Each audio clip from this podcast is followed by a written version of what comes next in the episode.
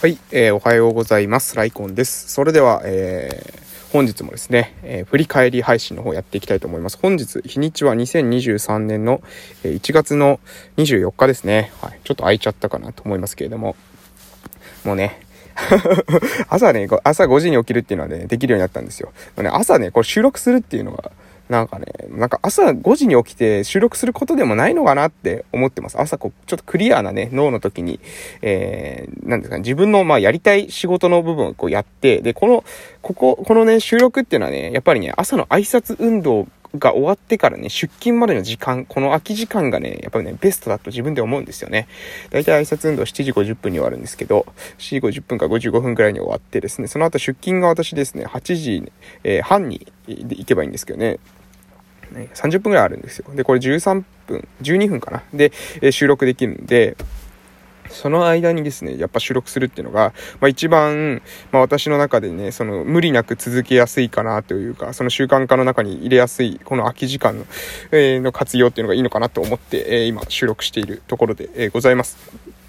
それでは、えー、過去の振り返りをいきたいと思いますけど、2022年の12月のね、12日から今日振り返りしていきたいと思いますけど、この日はですね、えー、鹿児島の方で生活支援コーディネーターの研修に出てますね。えー、朝、まあ、えー、1便で行ってですね、えー、12日の1便で行って、えー、13日の、えー、一番最後の便で帰ってくるみたいな感じのスケジュール感でございました。はい。で、これは鹿児島県のですね、社会福祉協議会が主催した生活支援コーディネーターのための研修ということで、まあ、地域の中で、え生活支援コーディネーターとしては、え鹿児島の中でですね、えー、いろいろ活動されている方たちと、ま、交流して、で、その情報交換ですね、えー、する、えー、ことができました。まあ、私がその中で、まあ、え講義っていうんですかね、講話の中、講話があったんですけれども、その中で一番ですね、情報として印象に残っているのが、えー、っとですね、農業に関する話でした。えー、農業っていうのが、まあ、ある種、その、最大の、えー、高齢者にとっての、まあ、リハビリになるっていうようなですね、話で、まあ、えー、ある、ある人はですね、わかりやすくそれを例えてですね、えー、農業を、あの、ある地域ではですね、えー、ある地域のあるおじいちゃんにとっては、その農業をそのおじいちゃんにとってのデイサービスの場であるというふうに位置づけたっていうような、えー、ことをですね、話してたんですね。えー、これってね、あの、私本当に、あの、重要だと思ってます。まあ私がですね、今現在、えー、鹿児島県奄美大島の某村でですね、地域おこし協力隊として活動しているわけなんですけども、まあそのね、この活動に至って、まあ子供の支援がしたいっていうのはもちろんあって、それがまあ、えー、根っこにあるんですけれども、その他にもですね、私この、ここに来る前は福岡の病院に勤めてですね、まあリハビリの仕事をしてたんです。えー、で、その中でね、こう生活してて、やっぱりね、あのー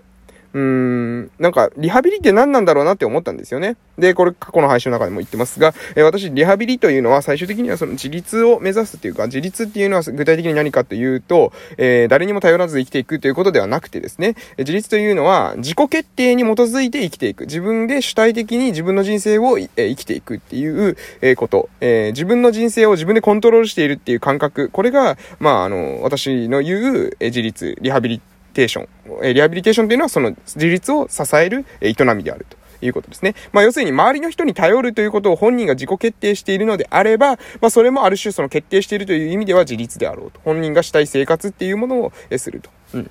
まあね、その、じゃあ自立と依存っていう、その、じゃあ自己決定してですね、まあニートになりたくてニートになってる人は、じゃあそれ自立しているのかっていうとか、えー、そういった、えー、問題点っていうのはね、あのー、まあここではちょっと話さないですけれども、でも一般的にですね、まあ私が言っている、その依存するっていうふうに、あ、依存っていうか、一部サポートしてもらうっていうのは、例えば介護とかですね、え何かしらの介護とか、何かしらの合理的配慮があれば、え生活できるってことを指してます。で、そういった方はその自己決定も含めて、え自分の意思で決めているのであれば自立であろうと、えそういった、え意味合いでございます。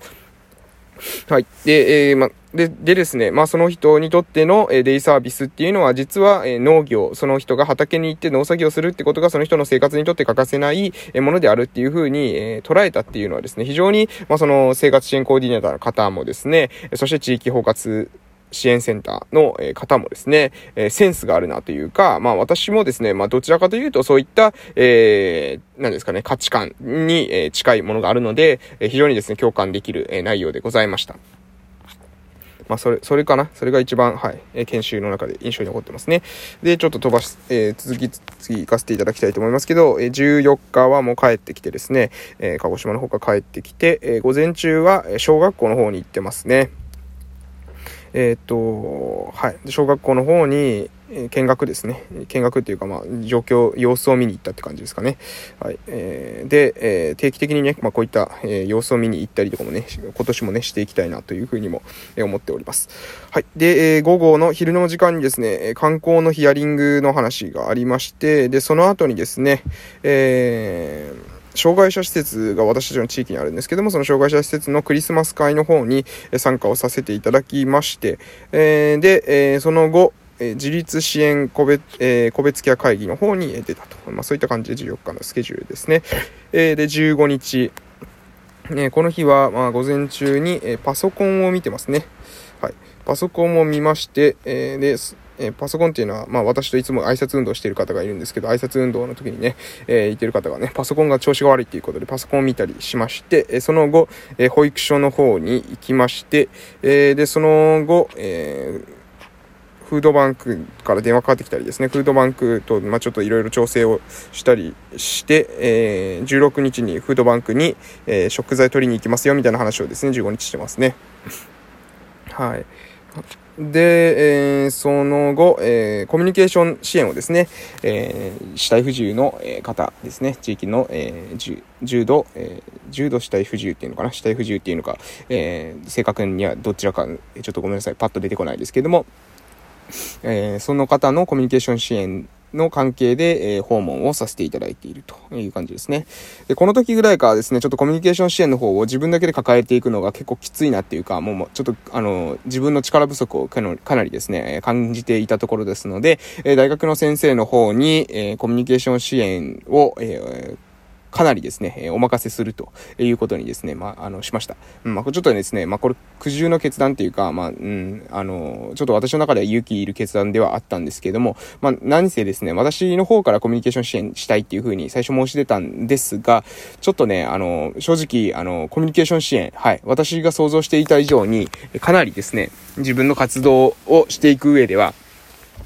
あのー、うん、そう、そうですね。まあ、手が取られるって言い方するとあんま良くないんですけども、うん、あの、労力、えー、がす、すごくかかると。まあ、そこにある程度コミットしてですね、えー、時間かけないと、えー、いけないけれども、それをしているとですね、えー、他の活動が、こう、なかなかですね、進まないっていうことがあって、で、まあ、できる時にですね、できる分の支援をしていくっていう話をですね、えー、私は最初ですね、まあ、考えて、まあ、それでも大丈夫だろうというふうに思ってたんですけど、まあね、ちょっとね、それでは、うん、あの、私の方では十分に対応できないだろうということをですね、ちょっと判断させていただきました。はい。ですので、えまあ、大学の先生の方にですね、えー、もっと、あの、積極的にというか、もうもっとですね、もう、あの、先生の方が、えー、判断して、えー、関わっていただくっていうような、まあ、形式に、まあ、私を介して関わっていたという形から、先生から直接ですね、えー、関わっていただくっていうような形に、えー、変えさせていただいたっていうのが、この日でございましたね。まあ、この日はちょっと結構悩みましたね。うん。正直、あの、このままでいいのかな、この、こういうやり方でいいのかなっていうふうに思いましたけど、まあ結果としてですね、まあ現在は、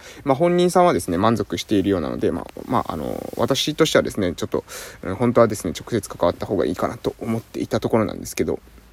はい。そういった、えー、ところでございますっていうね、まあ、悩みも、えー、ちょいちょいですね、えー、このラジオの中には残していこうかなと、え思っております。はい。で、え16日、えこの日もね、まあいろいろ知ってますけど、この日何してんだ？はいはいはい。はい、この日はですね、えー、はいはい、沖永良部、えー、奄美大島のですね、離島の沖永良部の中でですね、子供の居場所づくりをしている方に、えー、達郷町にいるですね、地域おこし協力隊の先輩からですね、連絡をしていただいて、で、その方からと話をしてですね、えー、来年度ですね、子供の居場所づくりに向けて私たちも動いていきたいっていうことを話をして、えー、アドバイスをもらったというところですね。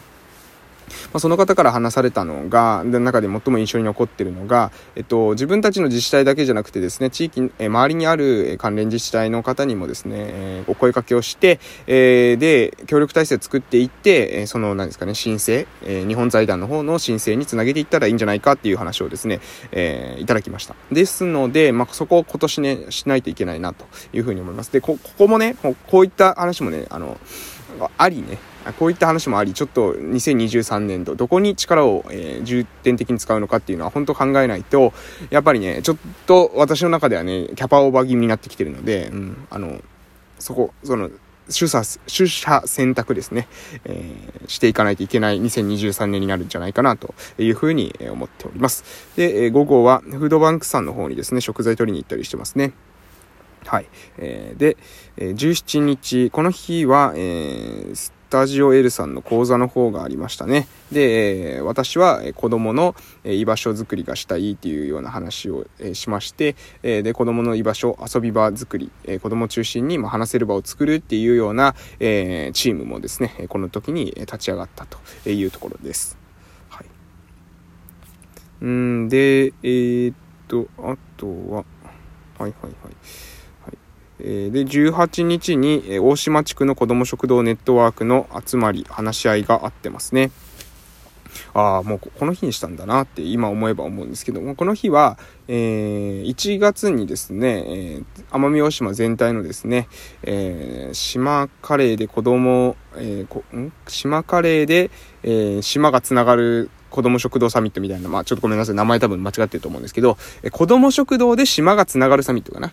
まあそんな名前だったと思うんですけど、そういった、えー、サミット、奄美大島全体のですね、えー、離島も含めた、えー、サミット、あごし奄美大島だけじゃないか、甑島も来たんで別に奄美大島だけってわけじゃないんですけど、鹿児島県の、まあ、離島、えー、の人たちが、えー、中心に集まって、えー、するサミットっていうのはですね、1月に行われたんですけど、まあその事前打ち合わせというか、まああの、事前の顔合わせみたいな感じでですね、えー、大島地区の、えー、子ども食堂の方々と、えー、顔合わせをさせていただいて、その時はですね、団長と、えー、私、えー、2人で、えー、出席をね、させていただいたと、えー、そういった感じでございます。はい、ちょっとね、あの、だらだらと話すような内容になって、え、聞き苦しいかもしれませんけれども、今日の内容はですね、ここまでで、え、1月、え、12月ですね、18日までの内容でございました。ということで、今日はこの辺で終わらせていただきたいと思います。それでは失礼しました。